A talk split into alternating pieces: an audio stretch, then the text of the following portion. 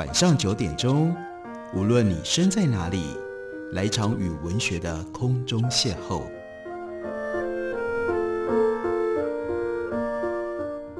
杨照谈书，邀您一同遨游文学世界，认识古今中外的经典之作。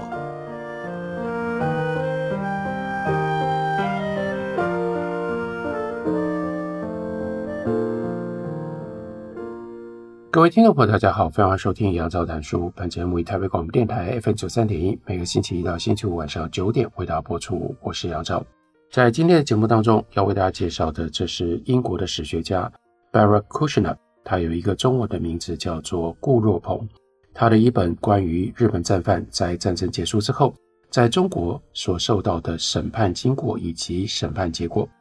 以这个历史事件为对象所写成的一本书。这本书英文的原名叫做《Man to Devils, Devils to Man》，书的副标题是《Japanese War Crime and Chinese Justice》。这本书的中译本刚刚由远足文化出版公司出版，中文书名翻译成为《从人到鬼，从鬼到人》。这本书讲的是什么呢？这本书从一九四五年八月十五号所发生的大事开始讲起。在这一天，日本天皇御音放送，宣告日本战败，日本帝国从此走向了崩解。虽然军事上投降了，但帝国实际上不可能在一夕间灰飞烟灭。日本的军队、日本的工业技术、日本的法治体系，在权力移转之后，还存续了相当长的一段时间。某一些当时驻扎在中国的日本高阶军官，显然已经在事前得到了警告，使得他们能够安排自己和家人。赶紧搭乘火车前往港口。这些运气好的少数人，在商讨投降实际进程的谈判开始之前，就已经被送到安全地区。相反的，绝大多数居住或者是驻守在海外的日本人，士兵啦、警察啦、商人啦、移民，都对日本帝国败亡如此的迅速感到措手不及，也对自己未来的命运感到十分的茫然。当时位于满洲。在满洲国担任高阶警官，小川仁夫他的回忆说：“一夜之间，我们的世界整个变了。”小川当时面临一项艰难的抉择，他是要逃走，还是留下来在战局里面协助维持秩序？当时苏联的军队正从边界快速的南下，一定会造成大规模的恐慌。到了九月七号，苏联的军队已经兵临位于前满洲国的沈阳。一位中国朋友告诉小川仁夫，传闻苏联要冻结所有邮政储蓄银行的账号，劝他赶紧把钱都领出来。小川仁夫到处躲藏，但是还是在九月二十三号被捕，并且遭到了羁押。他先是被中国人监禁，随后被送到苏联的东部，在西伯利亚的拘留营里面被关押了好几年。一九五零年代，小川仁夫又被交回给。中国共产党手中执行法律制裁，不过并不是所有在中国的日本人，他们的遭遇都跟小川软夫一样。比如说，他举的另外一个例子，当时一位日本落语家，也就是像是中国相声一般的这种表演，落语家，他演出的名字叫做三游亭圆生。他在一九四五年五月应邀到满洲国巡回演出，他当时或许没有意识到。战争的状况已经如此的严峻，所以他就一口答应了。未料在战争接近尾声的时候，他就被困在日本的满洲国傀儡政权境内，在港都大连市进退不得。当苏联军队接近大连的时候，当地的日本居民希望原生以及跟他同行的另外一个落语家谷津町治生能够在大连市沦陷之前做最后一场表演。大连市的日本议员在舞台边摆了一幅日本天皇的相片，对着玉照鞠躬后说：“天皇陛下，我们对于战败感到非常难过，还请原谅我们。”所以全场所有的人都开始哭泣。可是讲落语，这是古叽调笑，所以在三游亭原生的回忆当中，这件事情非常的超现实，观众一面落泪。一面观赏他们古迹的演出，原生当时听到的传言，得知日本战犯都被草草的枪决，连平民都不例外，所以他决定自我了断。他自我了断的方式是什么？是他一口气灌了六瓶俄罗斯的伏特加酒。但是呢，以酒量好出名的他，并没有因为这样就自杀成功，甚至没有生大病，只是因为肝脏严重发炎，休养了大概十天。他后来还是想办法回到了日本，只不过结束了他多彩多姿的演艺生涯。这场战争彻底翻转了日本的帝国阶级制度，使得先前的统治阶级不知道应该如何应应。原先在殖民制度底下居于底层的中国人，突然发现自己成为负责指挥的管理阶层。至于在中国居住多年并且处于精英阶层的许多日本人，则发现他们失去了原有的权利。同时，因为所使用的货币被废止而陷入了经济的困境。日本宣布投降的前几个月，中国东北的大连火车站周遭出现了许多日本人，开始在那里摆摊卖二手衣服跟二手物品。中国人从这些财务状况骤然跌落谷底的日本人手中，大肆抢购便宜货，一时之间生意火热。日本所发动的帝国战争，不只是导致的本身被摧毁的命运，在中国大陆的战争以及随后引发的相关的事件，到了一九四五年夏天，至少造成了一千四百万到两千万名中国人死亡，并且有将近一亿名的难民流落各地去寻找食物、饮食以及庇护所。数百万战败的日本皇军，这个时候仍然滞留在中国，同样四处找寻食物和住所。使得原本就已经非常脆弱的环境更加的恶化，许多日本人都对于战争的结局做出了回应，然而有一些整体的图像却相对的被忽略，直到近期才重新获得重视。而这本书所要分析的，那就是日本投降了之后，审判日本帝国行为的军事以及外交操作所带来的影响。顾志鹏说。我会把焦点集中在日本战犯的下场，以及战争结束了之后，中日双方如何针对双边外交关系施行新的策略。中国人在法律的层面要如何处理日本战犯的问题？日本人又是如何反应的呢？这些过程是否形塑了冷战初期的中日关系？书里面提到，从一九四五年八月二十二号开始的一周之内。日本皇军从最高军事指挥所，也就是大本营，发了数次的电报给盟军总部，指出中国方面的情况相当糟糕。在随后所做的报告当中，也暗示中国大陆的问题可能会阻碍中国境内的日本军队完全放弃武器投降。一九四五年八月二十四号，日本最高军事指挥部驻日盟军总司令麦克阿瑟将军表示，在中国战场的日本军队。已经执行停止军事行动的命令，但是日军付出中国方面尚未做出相应的动作，因此有些地方仍然进行战事。随后的电报也指出，某一些盟军还在进行非法行动，并且强调苏联军队在战争已经正式结束了之后，依然在满洲继续军事的行动。根据记录，苏联军队当时仍向日本军队开火。窃取物资、攻击妇女，并且用轻型的武器射击军人。日本方面向美国占领军当局反映，这样的行为阻碍中国战场结束战争的进程。那些对于刺激日本战犯审判有兴趣的学者，面临一个复杂的问题。这个问题的复杂性直逼破译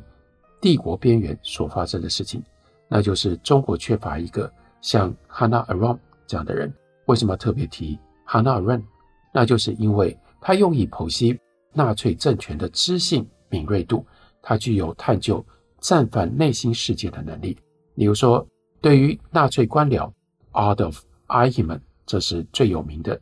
审判 Eichmann 的过程当中 hanna Arendt，他以纽约客特派记者的身份在那里全程观察、全程参与，最后写出了最有名的平庸的。最后写出了有名的报道跟分析。哈纳尔润他的分析的重点就是邪恶就在这些战犯自身的平庸当中。欧战结束几十年之后，Arendt 才写作了这样的一个结论。但是在那样的距离当中，他仍然能够对邪恶进行精确，如同解剖学程度的剖析。遗憾的是，很少有跟汉娜·阿伦的作品可以并驾齐驱的中文著作，能够用学术的方式精准地探讨日本战犯以及中国受害者的内心深处，并且借此来释放集体的情绪。这并不是说中国没有培养出具有汉娜·阿伦这种才能的学者。中国社会在战后，关键的重点是中国社会在战后不允许这种出版的自由。我们也许会想要知道原因，是因为中国人内心对于正义的概念不一样吗？或者是那些审判无法让他们在历史上找到可以对比的案例呢？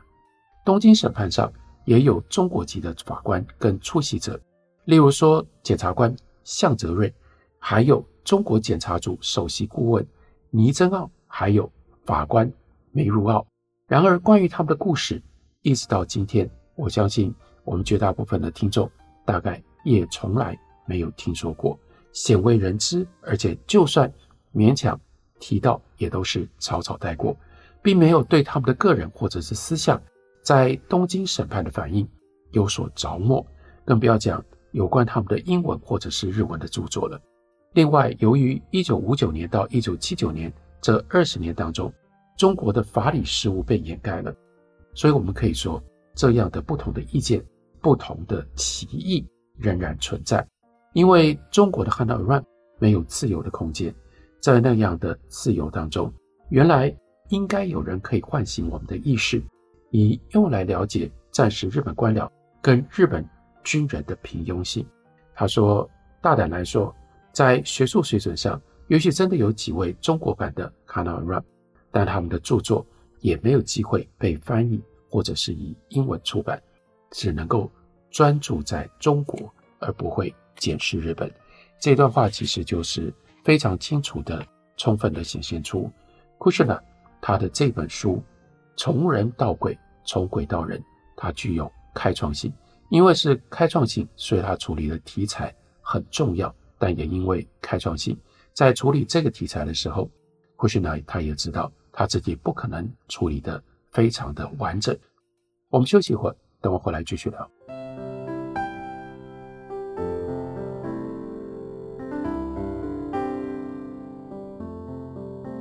听见台北的声音，拥有颗热情的心，有爱与梦想的电台，台北广播。FM 九三点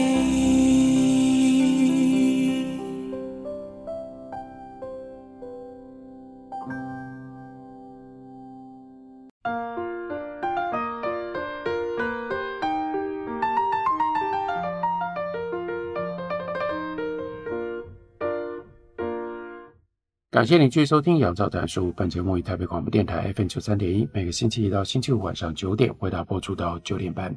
今天为大家介绍的书是顾若鹏他所写的《从人到鬼，从鬼到人：日本战犯与中国的审判》。在书中当然有对于日本战犯在中国如何接受审判的各种不同的描述。不过更重要的，顾世鹏他想要探讨到底什么叫做战争责任。即使是经过了这么多年之后，我们如何重新去认识战争责任？还有当我们在讨论战争责任的时候，我们真的。在讨论什么？比如说，对许多在台湾受教育的人，我们讲二次世界大战历史，有很多人很熟悉。在中国战胜，在战争结束之后，中国国民政府所采取的以德报怨的这种态度跟立场，但这跟战争责任的追究中间到底是什么样的关系？我们似乎可以有更多的思考。在这里，顾之曼讲了一段他自己的经历。二零零八年，他说他花了整个夏天在酷热的南京挖掘档案，以寻找真相。这趟行程结束之前，他应邀做了一场演讲。演讲之后，他就问在场听讲的学生对中国人之所以在日本帝国瓦解之后，并没有采取更强硬的态度对付日本人，是否有任何的想法？一个中国研究生想了很久，举手回答：“他说，本质上中国人是慈悲为怀的民族，但是 Kushner 对他提出自己的观点，一方面表达谢意，同时追问，追问说：如果中国人真的这么慈悲为怀，如此宽大的举止，为什么是仅止于用来对待日本帝国，而不是对待那些成千上百万死于国民党跟共产党的清党内战、饥荒，乃至于文化大革命当中的中国人？当库什纳说完了之后，全场静默。但是那个学生所说的话一直在库什纳的耳边徘徊。他说：“这是我对于战后时期另一个挥之不去的记忆。”如今以两个面相萦绕在我的心头，第一是简述演讲当中我对学生提出的问题，另外一个则是在南京那个中国学生的回答，两个面向都依然紧紧扣合着学生各自文化背景所带来的预设，据此评价中国人的不报复。然而这些意见就历史意义来说，都无法真的令人满意。这些审判不只具有政治性。同时也被交织入社会的记忆当中，进而成为具有娱乐效果又具有戏剧性的题材，提醒大家日本在战后所受到的待遇可能并不公正。关于乙丙级战犯审判的作品大量出版，在日本把他们描绘成为在国家发动战争的动机遭到误解的情况底下，受到错误指控而导致身心承受极大痛苦的军人。书籍。报章、杂志、戏剧、歌曲、电影不一而足。在澳洲的日本学专家 Sandra Wilson，他就指出，这些有关日本士兵的故事，在一九五零年代日本特殊的背景底下，在他们的政治跟文化层面相当令人着迷。这又是我们很陌生的一个部分，那就是一九五零年代这些过去曾经受到审判的乙丙级战犯。他们以一种受害者的身份，用各种不同的形式讲出他们的回忆、他们的经验。Sandra Wilson 在他的书里面也就补充说，许多基于这些母题的创作，在战后早期的日本成为家喻户晓的作品。例如说，电影《我想成为贝壳》、《后墙城》、《后墙房间》、《潮鸭之母》。我想，对于台湾的听众朋友来说，大概勉强只有《潮鸭之母》。是我们曾经听过的电影的片名。这些作品呢，迅速激起大众同情这些较低层级战犯所面对的困境。Sandra Wilson 说：“我们错失了许多日本社会对于低阶层战犯以及这个层级战争罪责的讨论，那就是因为日本以及西方的学者常常特别看重左翼知识分子的意见，远多于一般日本大众的看法。”我们对于一九五零年代和平主义的相关论辩熟悉的程度，多过于对前日本军人大型团体活动、失去亲人的前军人家属，或者那些呼吁要释放已经定罪罪犯的游说团体。重要的是，有关日本战争罪行的虚构作品，并不是只有在一九五零年代流传。事实上，赚人热泪。以及引起观众同情战争罪行的舞台表演，仍然持续在市场上以旧片新拍或者是新创作的形式大获成功。库什纳他就举了一个最近的例子，那是音乐剧《南十字星座》。剧名它的由来就是许多日本部队驻扎在南半球的时候，他们在清朗的夜空，他们会看到自己的家乡北半球看不到的。南十字星座，日本比较文化学者牛村圭他就说：“我们必须要了解是什么使得这出在二零零四年搬上舞台的音乐剧造成轰动。这是一个过度雕饰的故事，故事围绕着一个在战时被征召作战的日本学生和他在印尼所认识的女孩之间的爱情。那位印尼女孩回到家乡之后，变成了一名民族主义者。”这太过于陈腔滥调。不过，舞台剧官方确实宣称，这虽然是一个虚构的故事，但却改编自历史的事实。根据牛春圭的解释，南十字星座的主题出现在不少战后日本人的回忆录当中，都是关于南半球的战争经验。这部剧本是众多企图粉饰日本战争罪行的作品之一。他又同时强调了日本在帮助东南亚民族主义和随后各国独立运动兴起当中曾经扮演的角色。南十字星座的结尾是卑鄙邪恶的荷兰人才是真正的战争罪犯，因为他们在日本协助印尼建立起一个新的国家之后，荷兰人又回到印尼，并且企图重建欧洲的殖民统治。欧洲人起诉无辜的日本人，例如说剧里面那位是被强迫征召的学生，根据的是欧洲人自己想象出来，而不是真实存在的战争罪行。库什纳又另外介绍了一位当代的中国研究学者，他的中文名字是葛小伟。葛小伟分析当代中国民族主义以及对日本表达的厌恶的时候，他有探讨以下的概念，那就是报仇意味着以牙还牙，伤害对方，这是道德愤怒再加上感觉不公正。与此同时，葛小伟说，意图复仇是一种对权力关系的情绪。它纠正原先失衡或者是混乱的权力之间的关系。那库什纳他要强调的是，紧接着二次世界大战的结束，不管是共产党或者是国民党，都并没有积极的对日本人寻求报复。主要的原因是，无论国际政治环境或者是当时一触即发的内战，使得双方不得不把首要的目标随着情况转为获得。先前敌人的支持，先前的敌人就是日本。简单的说，日本宣布投降之后，中国国民党和中国共产党都需要日本支撑他们各自在中国大陆的未来前途。大规模的复仇行动不符合中国人的利益。不过，讽刺的是，这跟当时日本追求稳定并且施行去帝国化的政策刚刚好是一致的。与此同时，这个中土王国在历史上。一直自认是区域的支配者，因为他在传统优位顺序占有道德的高度，因此呢，中国就以善国之姿对犯了错的属地日本采取宽恕的态度，这跟中国过去的历史是有联动关系的。另外，他也引用了 Joshua Fogel 他的看法，想要了解现代日本跟中国，必须要把另一方列入考虑。这是这本书同样采取的一个态度立场，把新近解密的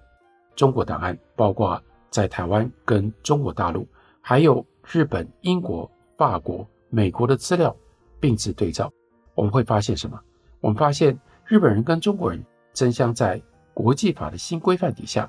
表现他们在起诉战犯的法律责任感。这一点由战后为了解决日本战争罪行、战争责任。相关问题而付出互相矛盾的努力，可见一斑。中国人为了要取得国际认同，并且确保在自己的国家能够控制法律，以介入司法系统，因此在审判日本战争罪行的时候，采取种种的做法，表明了这个审判在中日关系上，以及在中国和日本的历史上都有其重要的意义。至于日本的反应跟他的意图，有的时候是协助。有的时候是破坏，有的时候又企图缓解中方的起诉，那是另外一个重要的故事了。在中国所举办的战犯审判当中，这本书另外特别值得我们重视的，那就是提到了台湾的问题。台湾问题的复杂性预示了把日本人送上法庭以追索正义将非常的困难，而中国国民党在实际审判当中面对的技术性问题也是一个重担。国民党当时意图要透过审判立足于国际，让中国人民看到在国际间的存在，但这个方式最终却卷入了国共之间的冲突。当时对于正义的追求，也不仅仅是根据国际法而已，追诉战犯通敌者或者是叛国者，可作为解决日本帝国崩解后阶级翻转的手段，并且排挤众人的怨怒，同时也能够透过。要求犯下暴行者赎罪来寻求公义。国民党采取的这些行动，可以让当局摆出正义的架势，对于获得国内以及国际的支持都是非常重要的元素。冷战初期，东亚国家开始重建他们的法律体制，日本也准备要重新建立跟邻国的关系，这些都在冷战初期重整日本帝国疆域之际扮演了重要的角色。但是，我们也不能忽略现实政治的层面，即使是在日本投降之后，中国国民党的未来发展仍然仰赖他的前任敌人，也就是日本的技术还有军事的支持。这跟当年英国所面临的情况差不多。而法国当年在印度支那面对越南独立同盟会以及抚平殖民创伤的时候，也有类似的情况。所以这是一个特别的背景，我们必须要纳入考虑。纳入考虑了之后，我们会对到底什么是以德报怨的政策有新的关照、新的理解，同时也就能够对于日本战犯在中国的审判到底发生了什么样的事情，有一个更清楚、更明确的掌握。这本书就是顾志鹏所写的《从人到鬼，从鬼到人》。感谢你的收听，明天同一时间我们再会。